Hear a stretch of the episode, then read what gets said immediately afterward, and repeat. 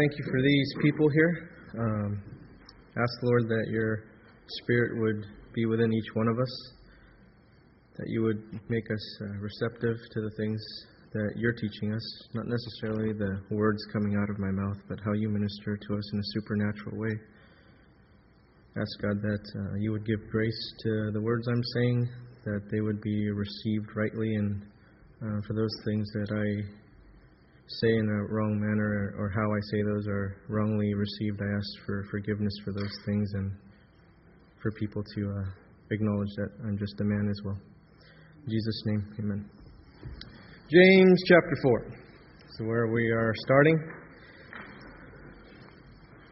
Uh, going to start with verse 1. Have you ever noticed um, there are times that we're, we're harder to get along with than other times? With that in mind, the sermon is over. And, and sometimes we, we seem to want to get into an argument. What causes that? And have you ever noticed that some people in extended families or in church seem to want to argue or quarrel why is that? You know, see, I have extended family that likes to quarrel.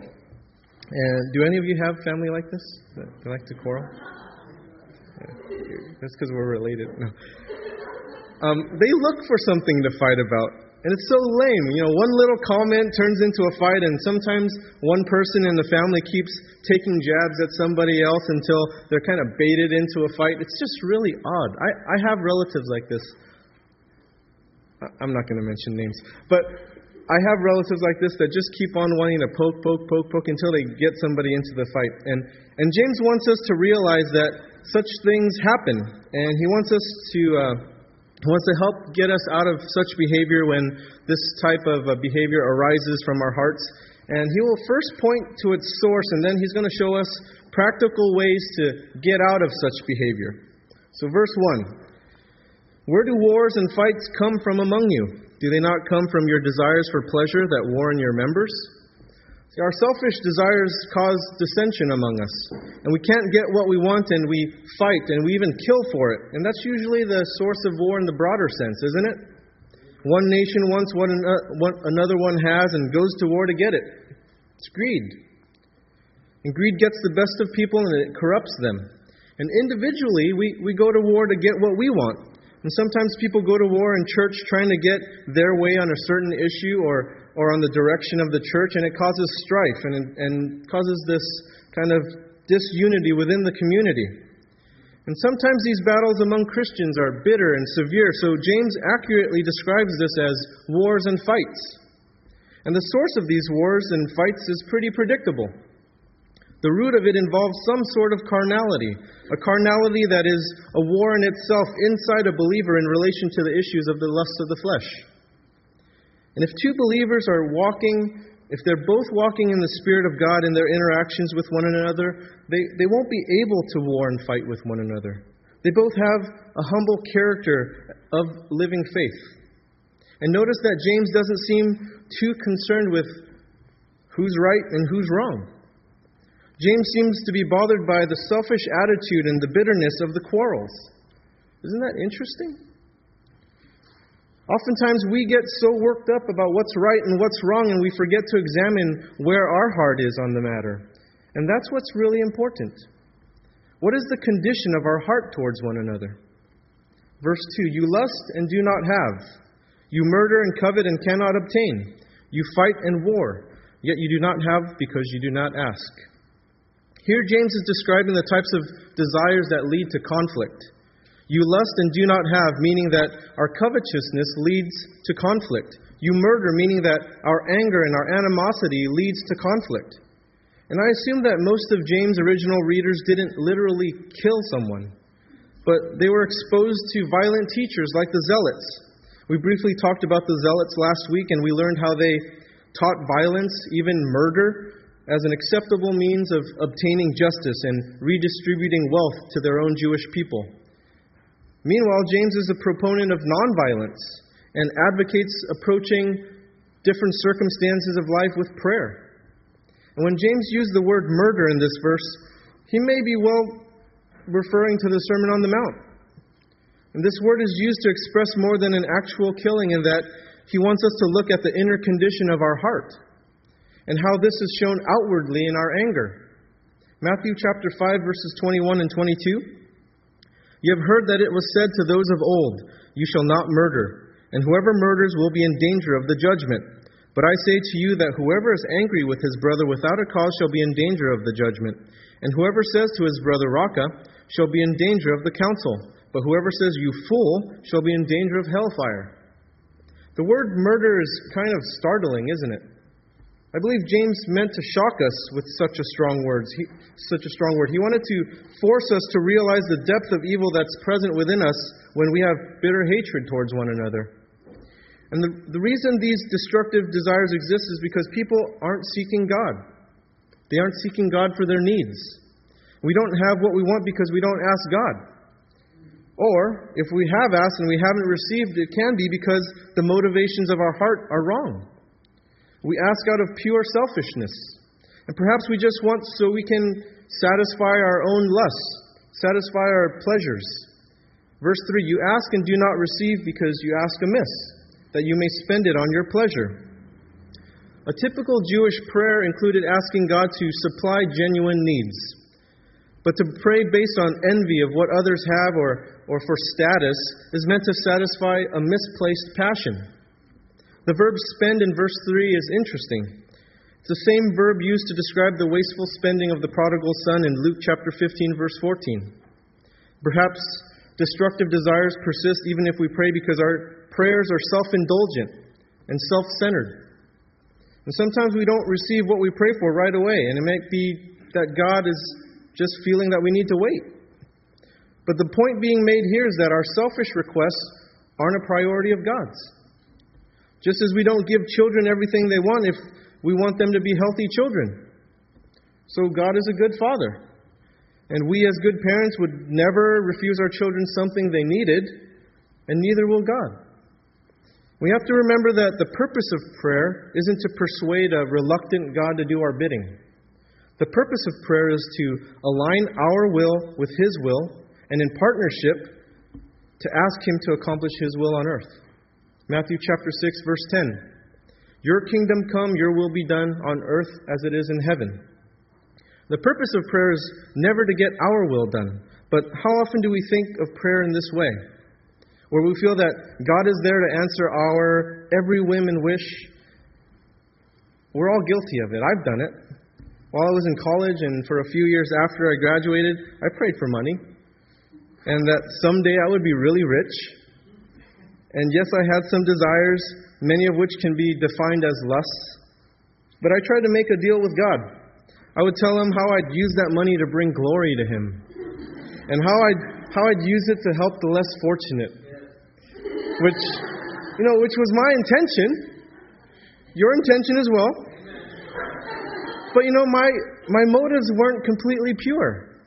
See, my, my mind was filled with desires of where I wanted to live, and what my house would look like, um, the wife I would have, uh, the cars I wanted to drive, the jet I wanted, the yacht I wanted, the vacation homes around the world, the, the clothing, the dog, the watches, the hobbies.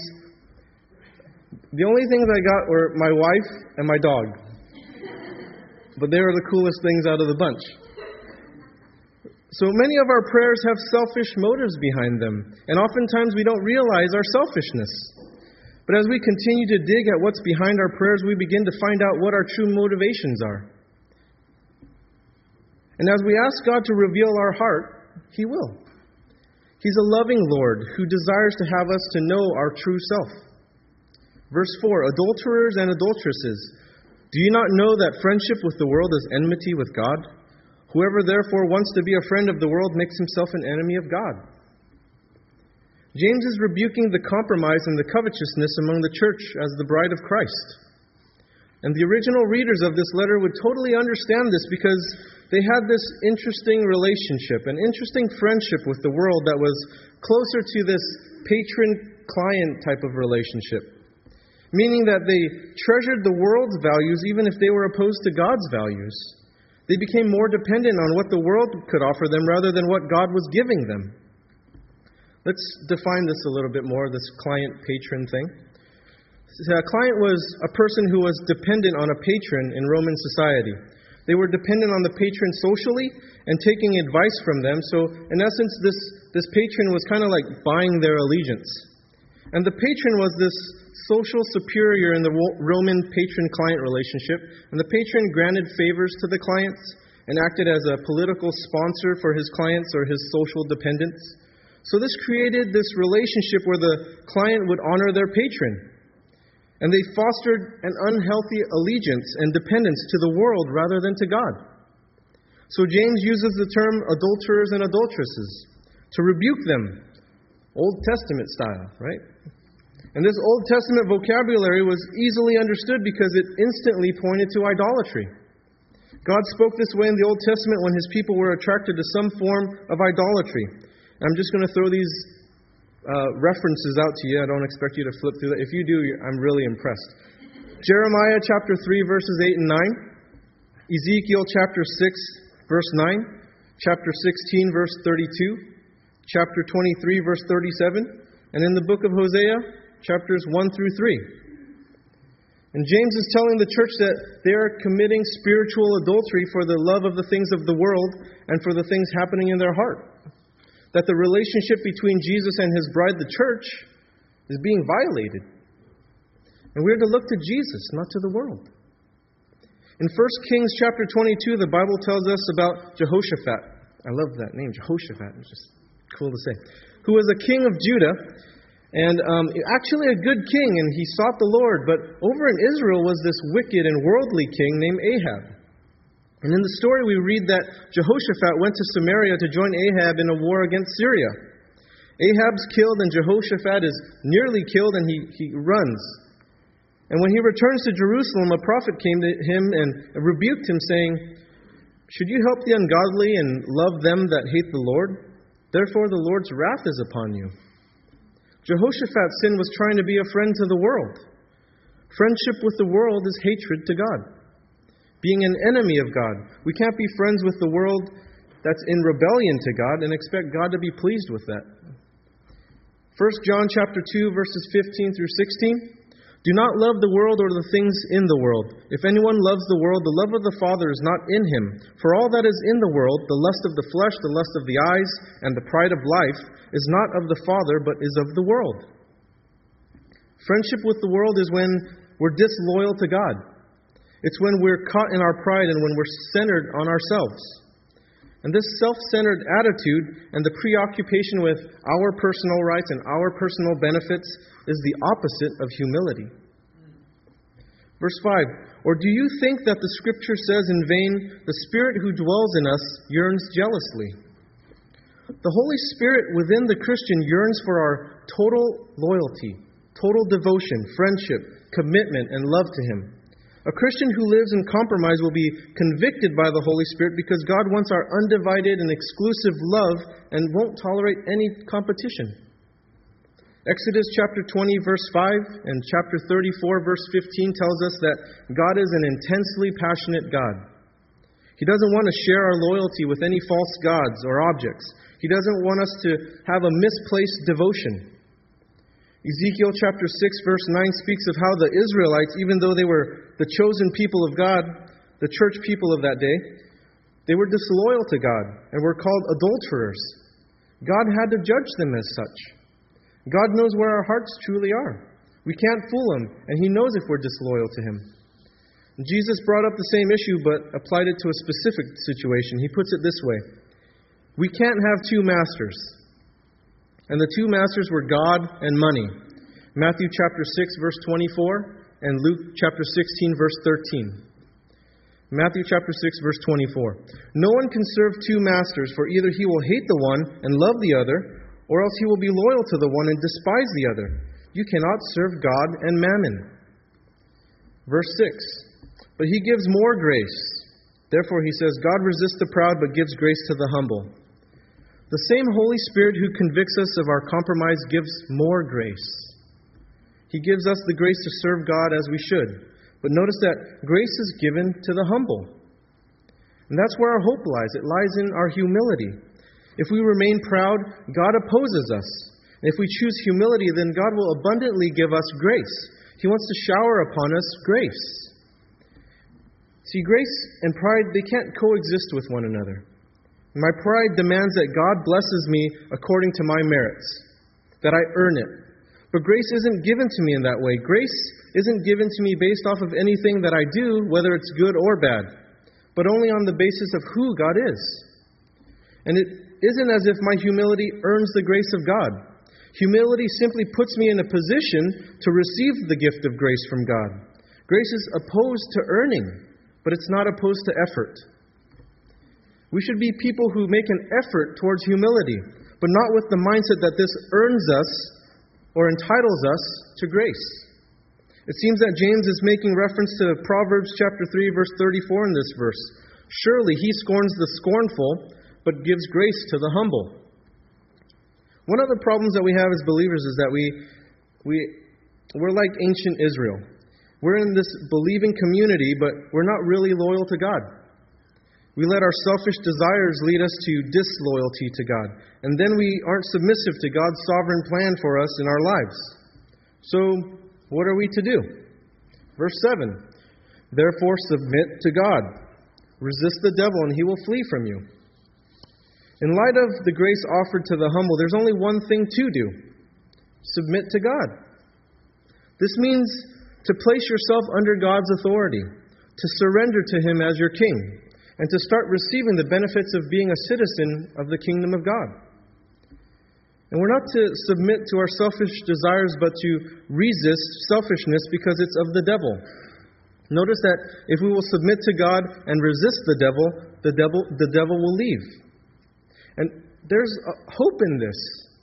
For those of you who are struggling with a life of carnality and strife, there's hope.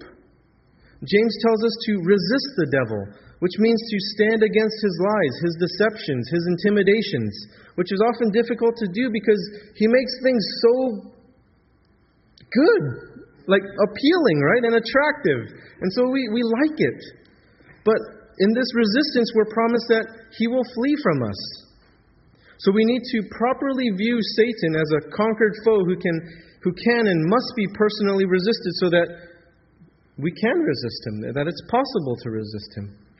And the word resist comes from two Greek words, stand and against. And James tells us to stand against the devil. How do we resist? Well, first of all, it's important for us to recognize who we're battling against, what we're battling against. We need to recognize the source of the attacks against us. Paul tells us in Ephesians chapter 6 verse 12, for we do not wrestle against flesh and blood, but against principalities, against powers, against the rulers of darkness of this age, against spiritual hosts of wickedness in the heavenly places. See, oftentimes we can't resist because we don't recognize that. We, we fight a spiritual battle with our flesh. We try to overcome spiritual things with our flesh, and you can't do that. We need to recognize that, and, and that we're in, what we're in is a spiritual battle. But once we recognize the source of our problem, then we can begin dealing with it. And then we won't just pass it off as, oh, I'm just in a bad mood, or I'm tired, or, you know, I didn't sleep well last night, or I ate bad Mexican food. Like, all these excuses that you have. And once we recognize the battle we're in, we, we have to have an intention to resist. And the intention involves a trust in God. A trust that He can do what He says He can do a trust that He is sovereign, that He has rule over everything, that He's all powerful, all knowing. And you have to trust in that. Because if you don't trust in that, there's no way for you to resist. Because there's nothing greater than you to pull you forward. You're going to be set back and just questioning, like, can He really do this for me? So you have to answer all the questions that are in front of you that are making you doubt and you have to ask those questions and challenge yourself to explore those things so that you can trust. And you have to make a conscious decision to make changes based on His teaching. You have to decide to resist. You have to make a choice to resist. And for some of us, here lies the struggle it's the decision. How is this possible if we are in Satan's world? You think we're in Satan's world? Yeah, we are. At the present time, this world is under Satan, Satan's rule and kingdom. Scary. And the world originally belonged to God through his creation, and for a short time it was ruled by man, since God gave dominion to man. But then man forfeited the world over to Satan when there was obedience to Satan and disobedience to God. So Adam and Eve were no longer in the kingdom of God, but by the exercise of their will to disobey God, the title was transferred to Satan. And in this transfer, they found that there was no way back to the kingdom of God. And from that point, humans became slaves to sin and the world was ruled by Satan. But then, John chapter 3, verses 16 and 17. For God so loved the world that he gave his only begotten Son, that whoever believes in him should not perish but have everlasting life. For God did not send his Son into the world to condemn the world, but that the world through him might be saved. And he that believes is not condemned. And we already know we're no match for the devil by ourselves, as evidenced by Adam and Eve. But we have a defender, we have a protector. Jesus has victory over Satan. We don't, but in Jesus we do. Satan can be sent running by the resistance of the lowliest believer who comes in the authority of what Jesus did on the cross. So that's where we need to turn to when we're confronted with a situation where we want what we know is wrong and we have to go against our own desires. We go to Jesus knowing we have victory over Satan through him. Victory over the things He has put in front of us and over the things we have gotten ourselves into because of the price Jesus paid to redeem us from the bondage of sin and the power of Satan. Jesus made a way for us so that man, by the exercise of his will, could be delivered from the powers of darkness and come into the kingdom of God. And we don't have to fight it alone. Jesus came to die and to redeem us. And God's, God's heart and intention is for us to overcome all the junk in our life to help us have a victorious life. And God has a deep and a true love for you, and He only wants the absolute best for you. And yes, Satan can offer you the world, but really it's only so that he can get to your soul. And once there, he looks to destroy it. He's looking to eternally destroy your soul by giving you a few moments of pleasure in this very temporary life. And last week we looked at wisdom. Is it wise to make decisions for a momentary benefit just to discover that the everlasting consequences are disastrous? Proverbs chapter 16 verse 25 tells us, "There is a way that seems right to man, but its end is the way of death." And today we have the same decisions to make that Adam and Eve had. What they were confronted with by God and Satan. Are you going to obey God or are you going to obey Satan? To live in the kingdom of God or to live in the kingdom of Satan? And there isn't much that can compare to this wonderful feeling we have when we're able to stand up to the devil, resist the devil, and have him flee from us. It's a great thing. The bad thing is that he comes back. But you have to continue to do that.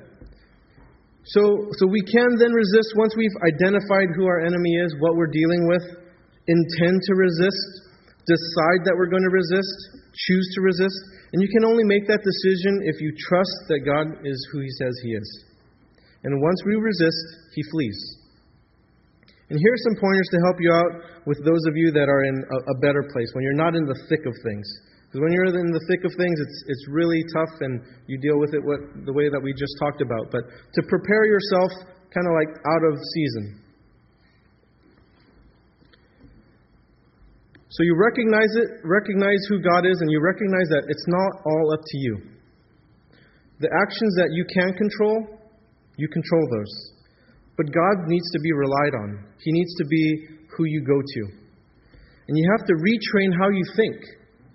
And you do this by studying and meditating on Jesus. You saturate your minds with the Gospels. You reflect on how the outcomes of the world differ from those that are handled in a Christ like manner. And you start visualizing if I did this the way Christ did, this is how it turns out. If I did this the way I want to, this is how it turns out. And you need to practice being Christ like when you're not under the gun. The Olympics are right around the corner, right? Do you think those athletes waited until the Olympic trials to start working out?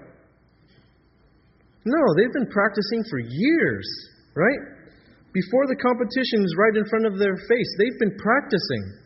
And that's what we need to do as Christians. Before we're caught in the middle of something that is so hard for us to get out of, we need to practice how we're going to live like Christ when things are good. So before we get in a bad place and things get really difficult, we have to practice being good, practice being Christ like. We need to practice being self sacrificing. We have to practice being selfless. We need to practice humility so that when those tougher times do come along, I'm ready. I'm ready for that gun to go off. And another thing to do is to learn from people who walk lives that we can see that they're walking Christ like lives. So whether that's through mentorship or reading of biographies, and, and you know what actually helps me, a really practical thing, is going to court. Not that I'm suing people or people are suing me, but that I go to court. And you're like, you are weird. Like, so if you're struggling in your marriage, go to divorce court. I think it'll change some things for you. And then after you go to divorce court, go to a, a custody battle for children. I think it's going to change some things for you. And if you want to see the, the consequences of sin, go to criminal court. Things are really going to change for you. So I go to court. And then it's free. right? You don't even have to pay admission. You just kind of go. So Go. And there you can see the evil that's present. You can see the hate, the pride, the deception, the lies, almost any kind of negative thing you can imagine, you can see it there. And sometimes it's so bad that it's so clear you're like, there's no way I'm getting a divorce. There's no way I'm putting my kids through that. There's no way I'm going to do that to my neighbor. And it helps you realize, it helps you see, foresee what's ahead of you and the decisions that you make and what that can cause. And the most important thing is prayer. To continuously and earnestly pray that God will change you so that you can obey Jesus. Verse 8 Draw near to God, and he will draw near to you. Cleanse your hands, you sinners, sinners, and purify you, your hearts, you double minded. Here's a call for us to draw near to God. What a beautiful invitation and promise to us. It's of no value to submit to God's authority and then resist the devil's attack, and then you fail to draw near to God. Like, you kind of lost it. He invites us to draw near to Him, and as we do that, God promises to draw near to us. And if you're far from God right now, He hasn't distanced Himself from you. You've distanced yourself from Him. See, there's an elderly couple driving down a road in the truck, and you know it's one of those older trucks, so it has the bench seat that has three seats in the front. And as they were driving around, the wife noticed something different in the other trucks. She noticed that many of the other couples in the other trucks had the same trucks, had the same bench seats in front of theirs, just like theirs, and, and the wife noticed that the wife sat close to their husband as they drove, and she's like bewildered and wondering, how come that's happening? And then she asked her husband, why don't we sit that close anymore? Wilbur? And while driving, he looked over and said, Myrtle? It wasn't me who moved. See, if you're far from God, He hasn't moved. Draw near to Him. He wants you to draw near to Him. He loves you, and He wants you right next to Him. And how do we go about drawing near to God? Cleanse your hands and purify your hearts. This means we stop reaching for the pleasures of the world that contaminate us, and we renew our minds by choosing to be loyal to God's will. In Jeremiah chapter 4, verse 14, Jeremiah tells us to wash your heart from wickedness that you may be saved. How long shall your evil thoughts lodge within you? God wants us to be concerned with Him and with the spiritual things. He knows that the worldly things that tempt us would only leave us dissatisfied. So don't be double minded about God and the world. And with God's help, we can make the right choices. That's really difficult, isn't it? For some of us, this is precisely our problem being of double mind, having hypocrisy in our lives. We have a desire to serve and follow Jesus. We, we actually want the will of God in our lives, but there's something on the other side of us or inside of us that wants to go after the things that are of the flesh, to indulge our flesh. But it's important to act from the peaceful wisdom that God offers, and not the hateful wisdom of the devil. Remember that Satan will give you anything to get entrance to your soul. He'll give you anything. Doesn't matter. God wants to protect your soul. Verse 9 Lament and mourn and weep. Let your laughter be turned to mourning and your joy to gloom. Isn't it odd that James tells us to lament, mourn, weep, turn our laughter to mourning and our joy to gloom? And this isn't really like a promising Christian message, is it? It's like, no, I don't want that, right? I mean, aren't Christians supposed to have joy, peace, you know, happiness? And it's true that the joy of the Lord is, is the goal for us. However, we should mourn and weep over our sin because of what sin does. It has terrible ramifications. And in mourning and in weeping, that's the path to repentance. We're to change our minds and to turn away from sin. And sin can keep a person from accepting the salvation Jesus offers. Sin can keep us from the fellowship with God and living a life that's peaceful and that is filled with rich richness and a dynamic relationship with an almighty God. Sin can keep us from joy, from blessing, from the life that gives us peace and blessings to others. And in the previous verse, it told us to draw near to God. And as we draw near to God, He convicts us of sin. So it's appropriate to lament, to mourn, to weep, as we recognize what Jesus did for us on the cross to cleanse us of our sins. He did that so we can have a relationship with God. And we can't have sin and God.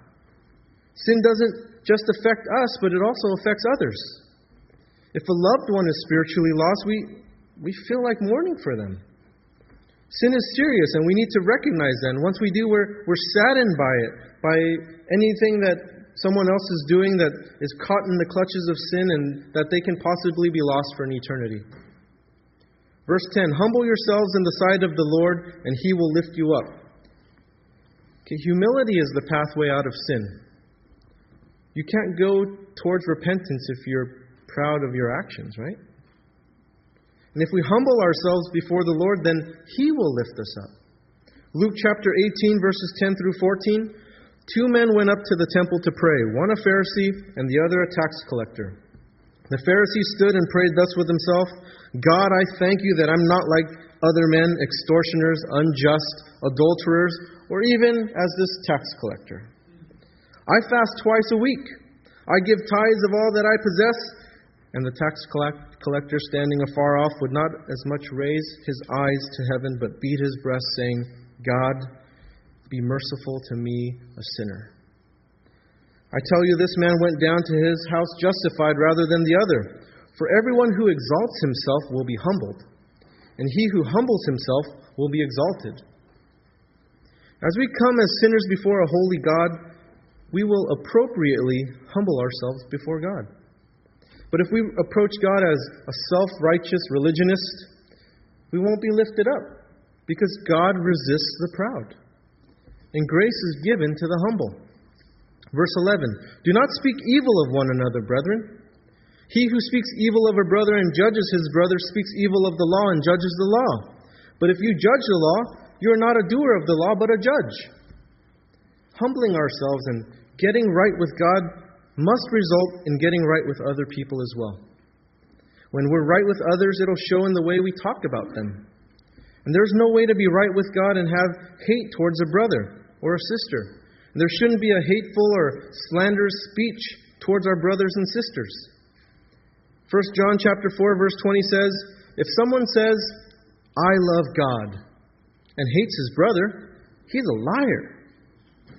For he who does not love his brother whom he has seen, how can he love God whom he has not seen? And when we talk against or judge a brother, a fellow Christian, We've placed ourselves above God's law and made ourselves the judge over the law itself. That's not humility. Remember that humility is the key to God forgiving us. God instructs us to love our fellow Christians. And if we judge our brother or sister instead of loving them, we're putting aside God's law. We're saying that we're smarter than God and above His teaching. We know better. And that's the opposite of humility. When we're in the midst of such arrogance, that's dangerous. Verse 12 There's one lawgiver who is able to save and to destroy. Who are you to judge another?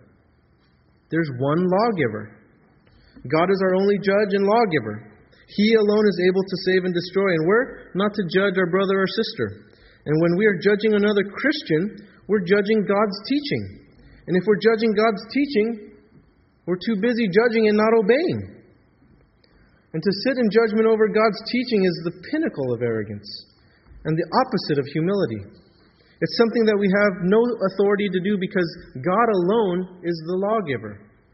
And however high and orthodox our view of God, God's law might be, the failure to actually do it tells the, the world that we don't actually value it all that much. There's not much stock put in that for us. And when we have the proper humility before God, it just isn't within us to arrogantly judge our brother or sister. James chapter 3 verse 18 tells us that true wisdom brings peace. The thing that brings about strife is arrogance in our judgment. Arrogance thinking that we know best, or that we know God's law, or that we can make these different calls on different people. And how many of you have gotten into an argument and one of you starts making up your own rules so you can win? I remember when I was a kid and we used to play football in the neighborhood, and when the kid that owned the football was losing, he'd change the rules so that his team can win. Sometimes that was me, but very seldom because we were poor. We didn't have money for a football. But arguments like this never end with satisfaction. And once we start making up our own rules and disobeying God's rules, we never come to any solution about our disagreements. We merely try to rationalize our own stands and, and our own positions and demand that we're right. And our only hope isn't to make up rules so we can win. We need to follow the Word of God and not interpret things the way that we want to or desire to or hope to have some sort of uh, kind of result. Our only hope is to submit to, the God, to God's rules, and at that, then peace can be established. It's not so that we have to win. We have to make sure that God's word wins, that that's, that's what we have to follow. And it takes humility to submit to God and humility to want the truth to come out more than having ourselves vindicated. So let's not fight and war with one another. Let's pray with pure hearts in a selfless manner and not be a friend of the world. Let's draw near to God, not speak evil or judge, judge our brothers and sisters. And most of us lack the courage to be this humble. Humility takes great strength, it takes great courage, but it's the way of blessing. And He lifts us up in our humility. So let's submit ourselves entirely to God. Okay, let's pray.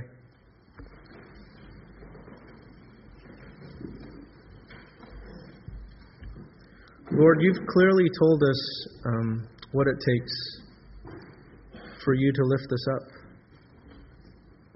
You've instructed us to submit to you, to draw near to you, And in those things, there's wisdom in those things and practical uh, ways to go about doing that. We ask, Lord, that you would show us. For those of us who are in the middle of something that we're struggling with, I ask, God, that uh, you would bless those people with the ability to ask for help, and that you would bless our church with the ability to help them, to support them in humility. Not that we know all the answers or that we. Uh, are convinced that we're right. But we know that you are, and, and we want to direct people to you. Help us to do that. In Jesus' name, amen.